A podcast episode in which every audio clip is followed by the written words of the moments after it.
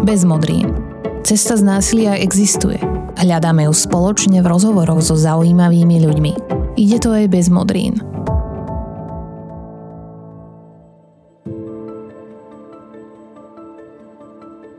Sociálne siete sú dnes plné odporúčaní nielen o tom, ako zdravo žiť, stravovať sa či koľko kalórií a v akej podobe denne prijať. Ale nájdeme na nich aj množstvo motivačných a sebarozvojových profilov. Tie nám hovoria, ako si pestovať zdravý vzťah so sebou samým, ale aj s okolím. Ako vedieť povedať nie a dokázať precítiť prítomnosť. Náročné obdobia, akými aj koncoročný zhon, sú živnou pôdou pre napätie, stres a niekedy aj reakcie, ktoré neskôr ľutujeme. Dnes sa spolu so psychoterapeutkou Martou Špalekovou pozrieme na zdravé, ale aj toxické vzťahy a na to, ako sa nám v nich žije. Porozprávali sme sa aj o tom, ako zvládnuť situácie na rodinných stretnutiach, ktoré sprevádzajú stále rovnaké otázky.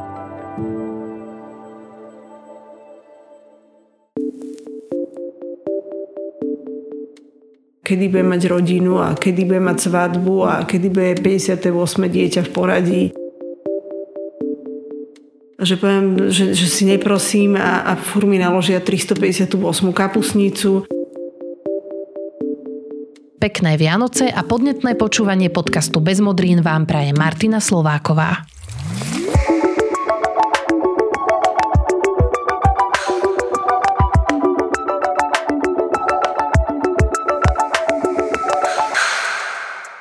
Dobrý deň, vážim si, že ste si našli čas na tento rozhovor a vítajte v podcaste Bez modrín. Dobrý deň, ďakujem. Pani Špaleková, ja som to už povedala aj v úvode tejto epizódy a neviem, že či to tiež tak vnímate, ale podľa mňa je internet naozaj mm, vo viacerých veciach naozaj super vec. Napríklad vďaka vzniku podcastov aj my môžeme mať de facto túto rozhlasovú reláciu, ale nemusí byť v rádiu. Mm-hmm. A vnímam, že či už podcasty, alebo YouTube videá, alebo tiež rôzne účty na Instagrame si zriadujú rôzne povolania, ale sú to napríklad aj psychológovia, psychologičky alebo terapeuti.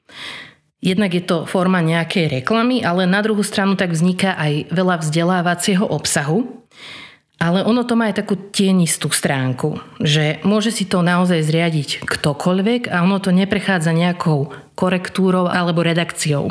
No a tak sa ľahko môže stať, že niekedy sa isté pojmy môžu používať nesprávne alebo trošku chybne. Keď som sa pripravovala na dnešnú epizódu, tak som si pozrela rôzne takéto a podobné profily, zaoberajúce sa tým, ako sa cítime alebo ako sa cítiť môžeme a často používajú aj takú retoriku, že 5 bodov, podľa ktorých zistíš, že tebou niekto manipuluje.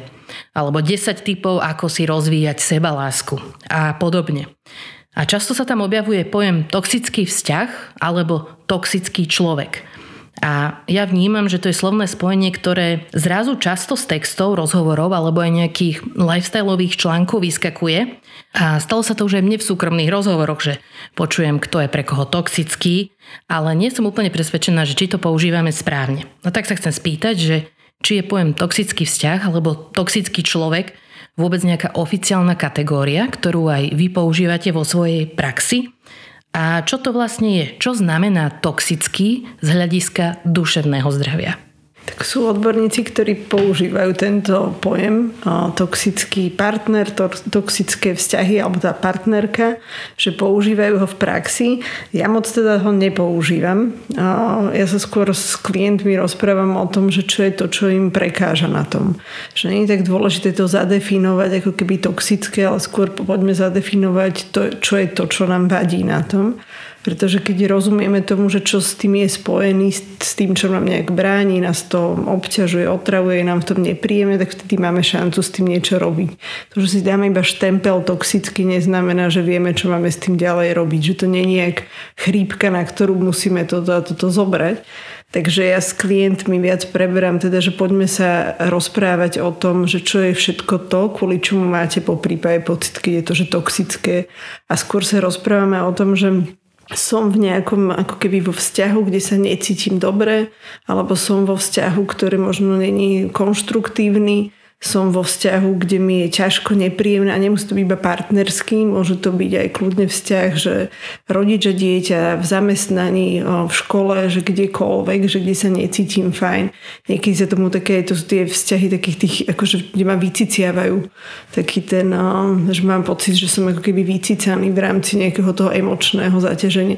Čiže akýkoľvek vzťah, kde nie je nejaká rovnocenosť, kde není partnerstvo, kde je po prípade niekto niekto, že je nadradený k tomu druhému, tak tam sa vtedy začne hovoriť o takom tom, že necítim sa tam slobodne, necítim sa tam voľne a teda sú tam nejaké prvky manipulácie a toto sú také tie vzťahy, kde um, sa to dá zadefinovať ako toxický vzťah.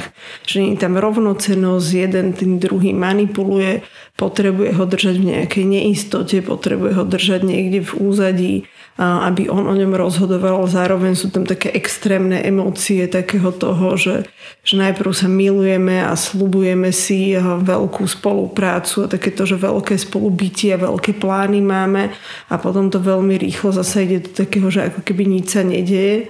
A keď tá, tá, tá nerovnocenosť v tom vzťahu je, tak ten jeden, keď začne strácať toho druhého, tak znova mu začne ako keby slúbovať v tom a, a znova ho začne ako keby sebe ťahať, lebo sa v niečom aj trocha vzájomne potrebujú a hlavne teda ten jeden, ktorý, ktorý potrebuje toho druhého k nejak prežitiu, tak si ho ťahá. To naozaj môže byť aj v práci, v partnerstve, v rôznych ako vzťahoch. Nemusí to byť iba v tom, v tom jednom, v tom partnerskom.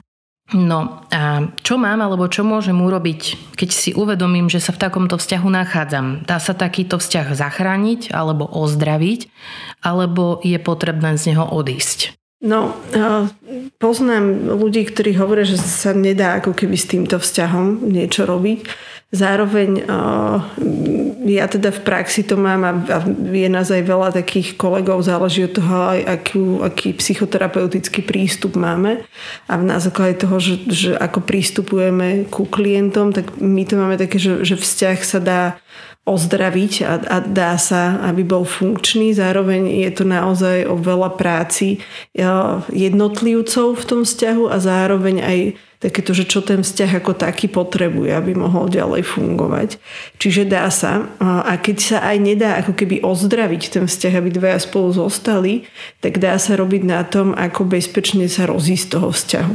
Aby som neodchádzal s tým, že odchádzam s nejakými zraneniami, potupami, aby som neodchádzal s niečím bolavým, čo si potom budem ďalej prenášať do ďalších vzťahov.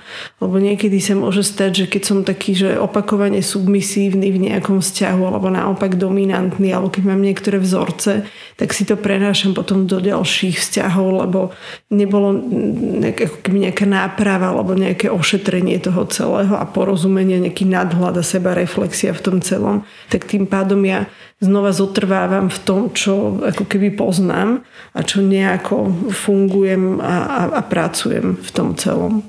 Ja som sa teda hneď na začiatku opýtala mm, špecificky na toxický vzťah a rozumiem tomu, ako nad tým uvažujete.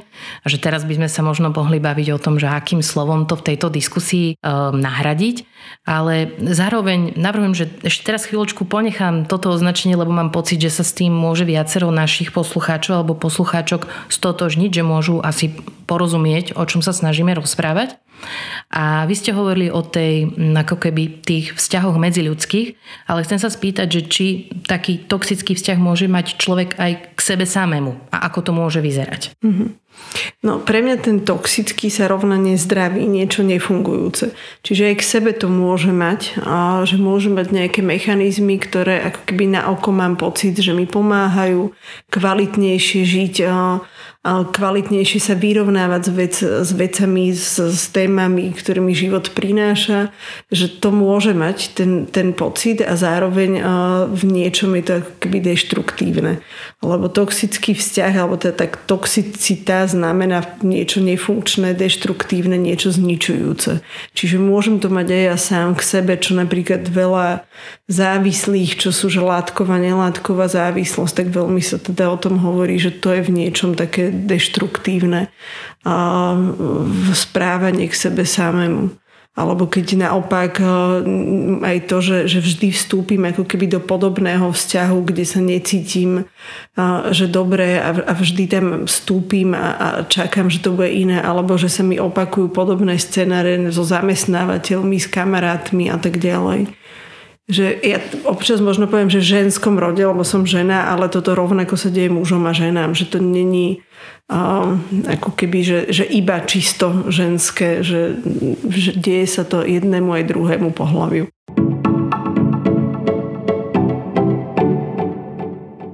Súčasťou nezdravých vzťahov, ktoré neraz môžu viesť aj do nejakých rôznych násilných prejavov, je aj manipulácia. Mm-hmm. Len tú manipuláciu je niekedy veľmi ťažké identifikovať a až postupne môže naberať veľmi nebezpečné rozmery. A dnes sa veľa hovorí o prevencii v čomkoľvek, čo je teda taká povedzme, že stratégia, ako predchádzať nejakým nežiaducim stavom, teraz nech sa o čomkoľvek bavíme. Dá sa uvažovať o nejakej prevencii alebo posilňovaní nášho duševného zdravia a akejsi vnútornej, budovaniu nejakej vnútornej sily voči manipulatívnym prejavom? Vieme si to nejako vedome trénovať, možno v nejakých bežných, denných životných situáciách. No, môžem si to začať trénovať vtedy, keď si uvedomím, že som manipulovaný. Pokiaľ si to neuvedomujem, nemám si čo trénovať.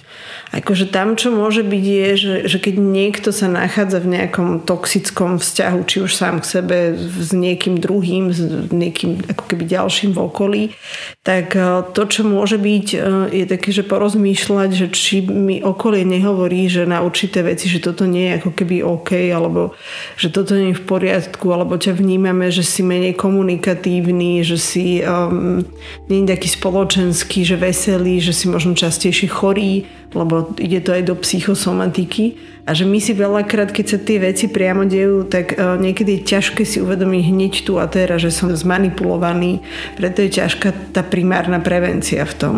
Zároveň teda to, čo môže minimálne začať robiť, je, že taký ako keby screening svojho tela, že čo sa so mňou deje, že či som stále spokojná, šťastná, že či po prípade nebývam častejšie chorá, čo veľakrát práve v tomto celom tá psychosomatizácia, že telo nám začne ukazovať, že niečo nie je v poriadku, že časté bolesti hlavy alebo nejaké búšenie v rámci srdca a, a také, že potenie a, a seknutie častejšie.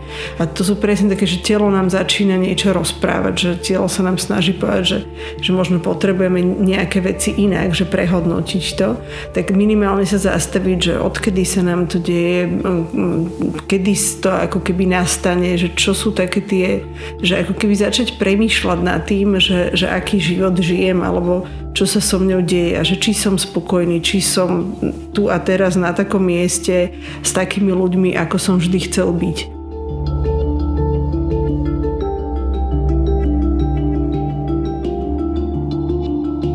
keď začneme takto nad tým premýšľať, tak tam si môžeme vyhodnotiť, že či sme v nejakom vzťahu alebo či robíme niečo, v čom my sa v podstate necítime príjemne a dobre.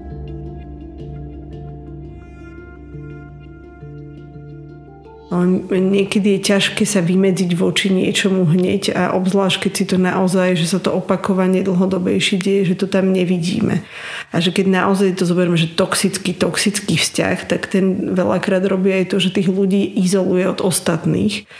A veľakrát návonok tí ľudia pôsobia, že všetko je ako keby OK, že všetko je perfektné v tej rodine, alebo ten šéf, alebo ktokoľvek, že, to, že vyzerá, že to je super keď náhodou je niekto, že to je partner alebo že neviem, niekto, niekto z rodičov, že dieťa, že by sa začalo niekde stiažovať, tak okolie tomu ťažko verí, lebo navonok vidí niečo z reklamy, niečo luxusné, niečo dokonalé a je ťažko tomu uveriť a majú takú tendenciu ako keby zľahčovať to.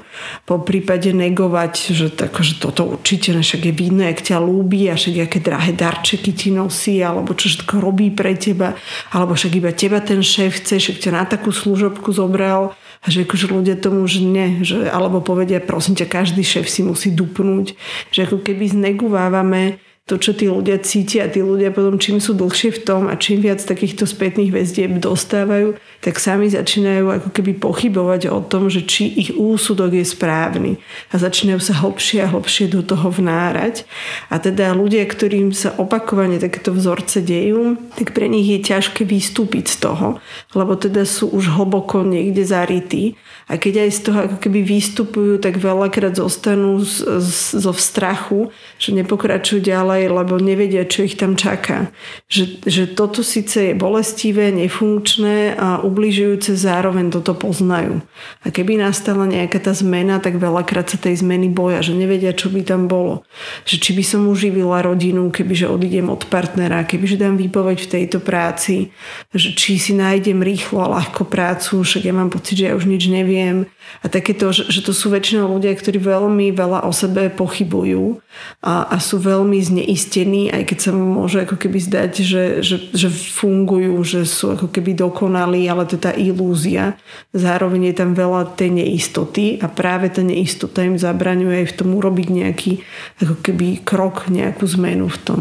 Ja som zámerne túto tému zaradila v tomto období, lebo tak čakajú nás sviatky, ktoré sú jednak o tom, že áno, koniec roka, zvýšený stres a tak ďalej, potreba všetko ukončiť, mať to perfektné a tak ďalej, ale zároveň je tam aj ten tlak toho, že majú to byť tie sviatky pokoja a nejakej harmónie, zároveň sa v nejakom krátkom čase a v malom priestore pokope stretnú ľudia, ktorí možno cez rok toľko času spoločne trávia. A presne to je tiež taká, taký priestor na vzniknutie rôznych takýchto situácií. A pritom ma možno zaujíma, že či vy rozlišujete, že či je tá manipulácia povedala by som ja tak laicky, že situačná, že to je také, že a ty neprídeš a ja z toho budem smutná a tak ďalej, alebo a ja som ti chcela dať tento darček a vieme si asi predstaviť rôzne situácie z nášho okolia, alebo potom naozaj sú to, že tie dlhodobé vzťahy, ktoré sú založené na akejkoľvek inej úrovni tej manipulácie, ale proste vlastne celý ten vzťah je iba na takomto konštrukte postavený. Mm-hmm. Ako ja to mám vždy také, že není podstatné, či ja to rozlišujem. Pre mňa je podstatné, ako to vníma a cíti ten klient, ktorý mi o tom hovorí, alebo teda ten človek, ktorý mi o tom hovorí.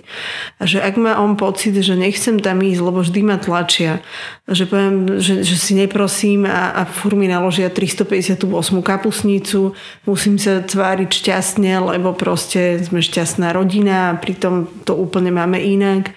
Ak mi hovorí o tomto celom, a cíti sa v tom nepríjemne, dokonca povie, že radšej by som bol sám na tie Vianoce, tak sa s ním o tomto rozprávam a zostam tam s ním a, a poprvé sa s ním o tom rozprávam, že čo mu bráni v tom, aby povedal, že, že nie. A tam je to poviem veľakrát také spojené s tým, že tak akože nechcem spôsobiť druhým bolesť a, a to je práve tá pasca na to, že ako keby moja empatia vciťujem sa do tých druhých a tí by boli sklamaní, nahnevaní, smutní. No a kto chce byť ten, ktorý takéto niečo spraví, tak poviem radšej na úkor sebe, ja zatnem zuby, no bože, tak dva dní v roku to proste vydržím. A keď sa tak keby o tom rozprávame, tak tam veľakrát príjme na to, že hej, tu sú dva dní s rodinou, zároveň je kopec takých situácií v priebehu roka, len to nemusí byť rodina, ale môžu to byť niekde iné e, vzťahy, kde presne takto isto fungujem že keď poviem ako keby druhým áno, tak sebe hovorím nie, ale neviem to ako keby v ten daný moment inak spraviť. A tam to, čo je dôležité, že naučiť sa, že jednak si to zvedomiť a uvedomiť si, že hej, že ja to robím a potom si je vedieť povedať, že dobre, teraz viem, že to je tá moja pásca, že chcem druhým vyhovieť, mám ešte kapacitu na to, že dnes vyhoviem, alebo už nie, dnes už nechcem vyhovieť, že dnes už nevládzem. A som s tým úplne v poriadku, že poviem nie, som pripravený tu na to, že keď druhý sa nahnevá na mňa alebo niečo, že, že zostanem tam s tým jeho hnevom, ale neustúpim z toho, mám to tak, že nie, že potrebujem teraz pre seba niečo. A toto je veľmi ťažké, že to veľa ľudí tak prináša, že ja nechcem byť egoista že to je niečo, čo je ako keby nepríjemné a ja nechcem mať túto nálepku. A to je tak aj s tým toxickým vzťahom a so všetkým, že my proste nechceme tie nálepky a, a je nám to také, že, že nechceme toto celé. Lebo potom sa tak budú na mňa pozerať, no niekde zaškatulkujú a to je ťažko sa z toho vyhrabať. Presne tak a tiež teraz tak nad tým uvažujem, že vlastne to je taký ten pocit možno, ktorý viacerí alebo väčšina v sebe riešime, že do akej miery som empatický a kedy som už sebecký. Mm-hmm. A to je taká tá tenká hranica toho, že ako to bude interpretované, či už mnou samou voči sebe samej, ale presne tomu okoliu, ktoré povie áno, tá je vždy taká a tak ďalej a tak ďalej. A možno čo by bolo také vaše odporúčanie tým, že sme teraz v takomto období, ktoré je naozaj veľmi špecifické, obzvlášť v našej kultúre, na, na takéto situácie vytvára mu predpoklad, aby sme k niečomu takému dospeli. Množstvo ľudí to aj stresuje, že vedia, že k takému niečomu dôjde. Že ako nad tým teda zdravo uvažovať, ako sa na to pripraviť, aby to človek prežil v tom zdraví mm-hmm. a bezpečí. Že ako sa ako bezpečí a v zdraví prežiť situáciu, keď mám povedať nie.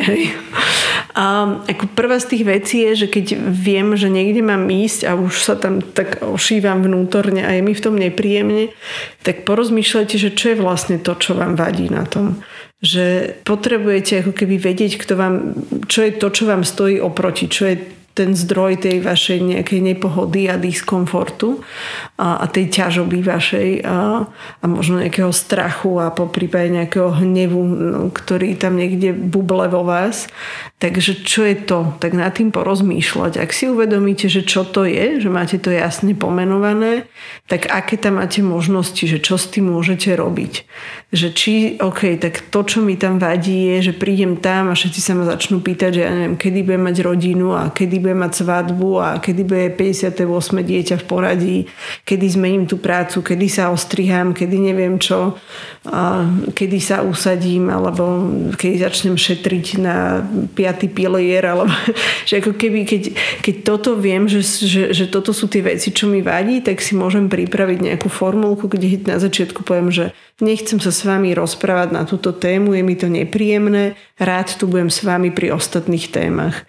Že ako keby zadať tú hranicu toho, kde ja sa necítim byť komfortne. Ja nemusím zostávať, stáť, usmievať sa na ostatných, nech druhý do mňa triafajú. Ja nemusím byť ten terč ja mám právo povedať, že toto je vec, o ktorej sa s vami nechcem rozprávať, lebo je to možno pre mňa bolestivé, možno je to nepríjemné a možno fakt to nejako nechcem riešiť a už neviem, čo mám vám povedať na to, tak prosím, nebavme sa o tom. Ako náhle bude v tom niečo iné, keď budem chcieť, vás budem informovať.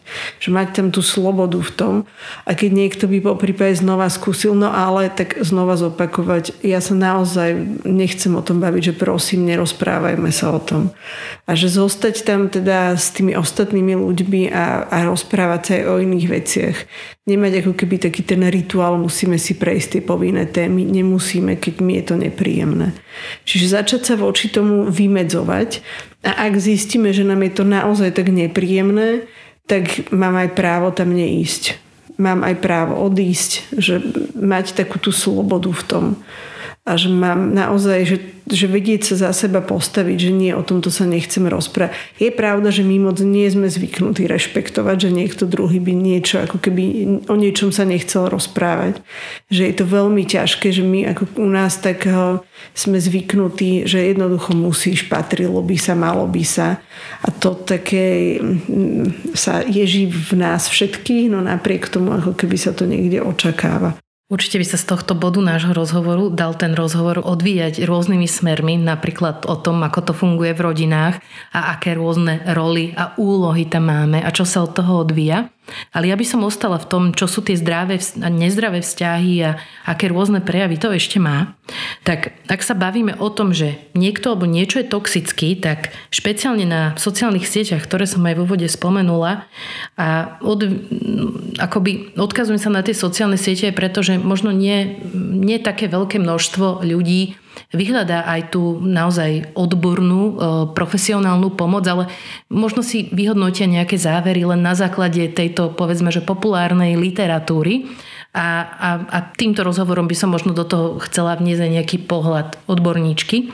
A často sa stretneme aj s pojmom toxická pozitivita. A teda ja som opäť pri rešeršovaní na dnešnú epizódu narazila hneď, keď som si to hodila do Google, tak prvý headline bol, že toxická pozitivita je dnes populárna, no nie je len výplodom sociálnych sietí. A tak ako to je? Je aj toxická pozitivita nejaký oficiálny termín, kategória, ktorú vy v praxi používate, alebo je to inak? Ja ju vôbec nepoužívam. A neviem teda, možno niektorí kolegovia používajú to, čo, ale to, čo hovoríte je, že je to také extrémne takéto, že buď extrémne zlé alebo extrémne dobré, čiže to je všetko také um, takéto hraničia, čo hraničí, Extrém. áno, tak s tým a v tomto prípade je to také, že všetci sa túžime nejako mať a je to takéto masírovanie toho, že, že mať sa, mať sa dobre. A je práve robené sú aj štúdie o tom, že, že jedna vec je, že čo ponúkam na tých sociálnych sieťach a potom aká je tá realita.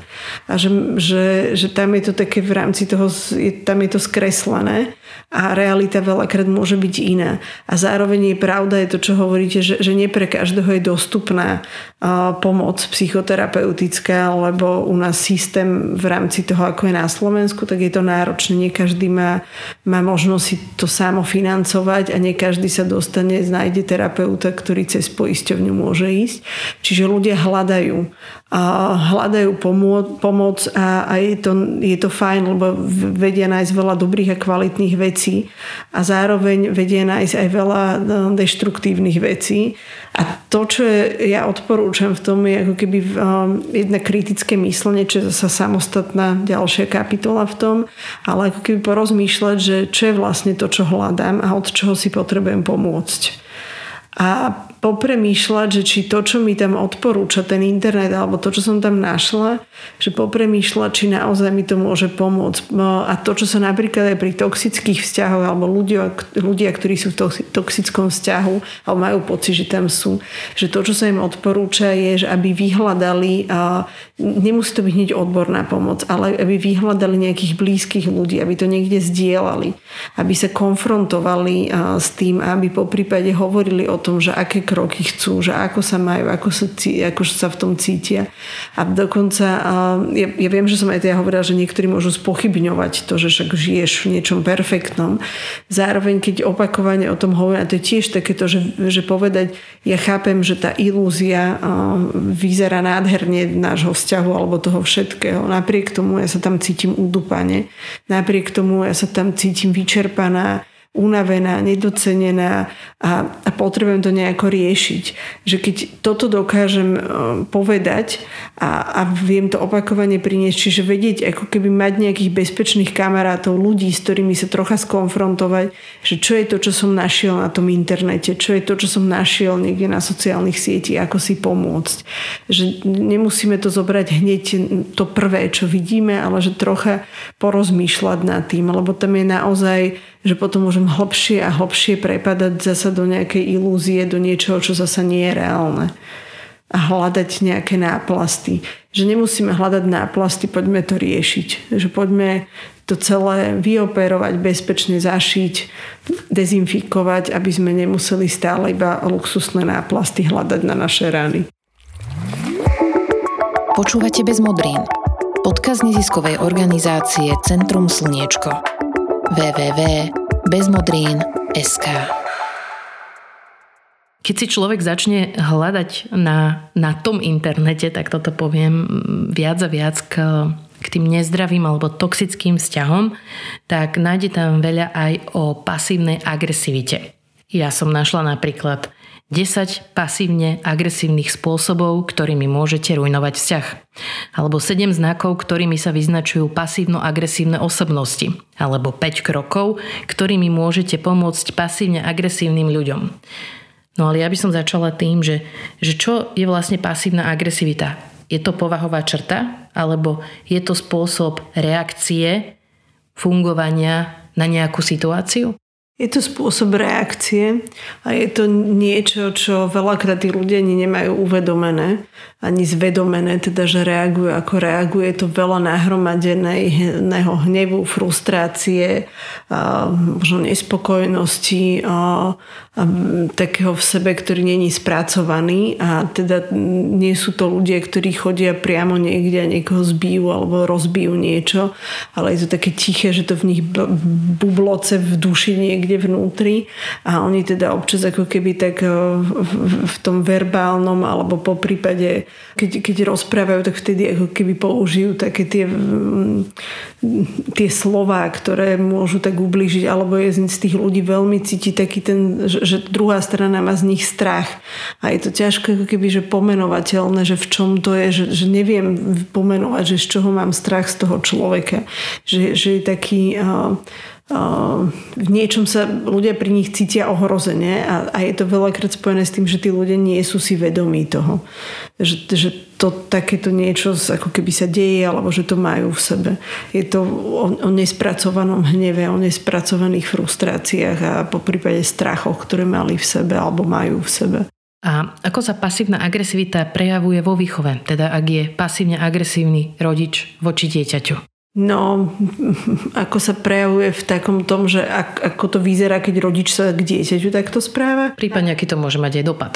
Tak dopad to má taký, že dieťa sa nenaučí spoznávať svoje emócie, nerozumie tým reakciám toho rodiča, nerozumie, prečo schytáva niečo veľakrát možno čomu nepatrí, čo je v podstate mimo neho, že, alebo nerozumie tej spätnej väzbe toho rodiča k tomu, tej činnosti, čo robí to dieťa, čiže to dieťa sa nevie spojiť so svojím prežívaním, nevie sa spojiť, eh, alebo to nevie, má ťažkosti sa spojiť so svojím prežívaním, má ťažkosti porozumieť rozumieť tomu, že čo sa s ním deje a, a chýba mu tam taká tá emočná inteligencia, chýba mu tam emočné nápojenie sa na seba a tým pádom aj na okolie, pretože nerozumie tomu.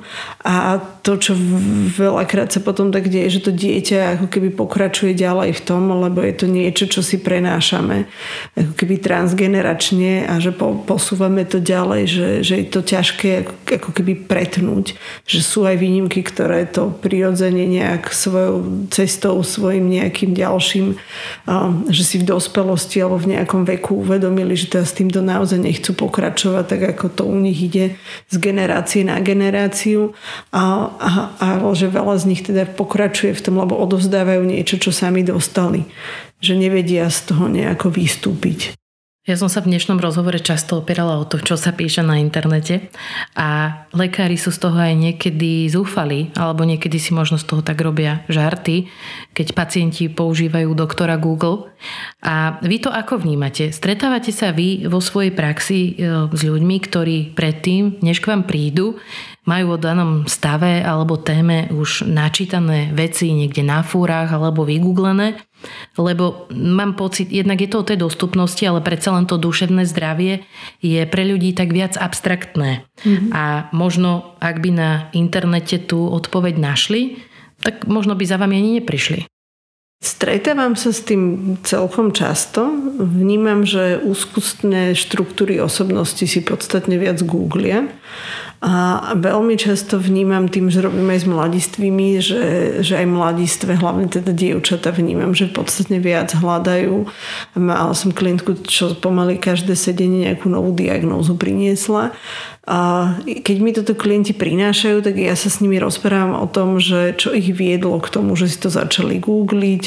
A pýtam sa ich, že čo im to dalo, že čo si tam našli. A ako keby rozoberáme tú ich motiváciu a plus teda, že čo hľadali za odpovede tam a že či to môžu dostať aj niekde inde. A, a tak ako keby skúmame spolu, a, že čo, čo vlastne tam očakáva na tom internete alebo čo, alebo potom sa ich pýtam, že, že čo napríklad dobre, keď sa tam stotožnili s nejakou diagnózou, že čo to pre nich znamená a tam zostanú veľakrát zaskočení. No tak no, som si prepísal, alebo veľakrát povedali klienti, že prečítal som si túto diagnozu, no to čisto úplne to na mňa sedí, že ja som proste úplne klasická, že depresia alebo bipolárna porucha, že to na mňa sedí, že dobre, tak ste sa s tým stotožnili a čo to teraz pre vás znamená. A tam oni tak zostanú, že aha, na týmto som nepremýšľal. A to je takéto, že my e, potrebujeme niekde ako keby nájsť niečo, že teda tá depresia za to môže, tá bipolárna porucha za to môže, že hej. A zároveň ale my teda to musíme začať meniť. Že tá choroba sama to nezačne meniť bez nás. Takže potom to, čo sa aj s klientmi o tom rozprávam, že dobre, že viete, že ste v toxickom vzťahu, viete, že toto a toto sa deje a že tak poďme sa na to pozrieť, že čo môžete s tým celým spraviť, aké sú tu možnosti. Že toto už máme teda pomenované a aj tým, keď klienti hovoria, že teda naštudovali na internete kadečo, tak O tomto sa potom takto rozprávame. Čiže áno, mám klientov, čo študujú na internete. Čiže možno pozitívum toho je, že vlastne osvojíme si vôbec pomenovanie niečoho, čo je pre nás príliš abstraktné, čo môže spôsobiť to uvedomenie, čo je vlastne najlepší začiatok toho, že niečo začnem riešiť. Hej, Áno, lebo keď viem, čo stojí na druhej strane, tak viem z, z očí v oči, čomu stojím. A to je taký ten prvý začiatok. A je to od emócií cez diagnozu, cez všetko. Že keď si uvedomím, že som nahnevaná, vtedy mám možnosť niečo robiť s tým. Keď si uvedomím, že mám strach, mám možnosť s tým niečo robiť. A to je to isté pri diagnóze. Super, ďakujem veľmi pekne za rozhovor. Toto bola Marta Špaleková. Ďakujem. Tejto epizóde sme hovorili o situáciách, s ktorými sa množstvo ľudí v našom okolí stotožňuje a často sa o nich rozprávame. Ak máte aj vy nápad na tému, ktorej by sme sa v podcaste Bezmodrín mohli venovať, napíšte nám na Instagrame alebo na e-mail bezmodrín zavináč bezmodrín.sk. Ďakujeme za pozornosť a do počutia.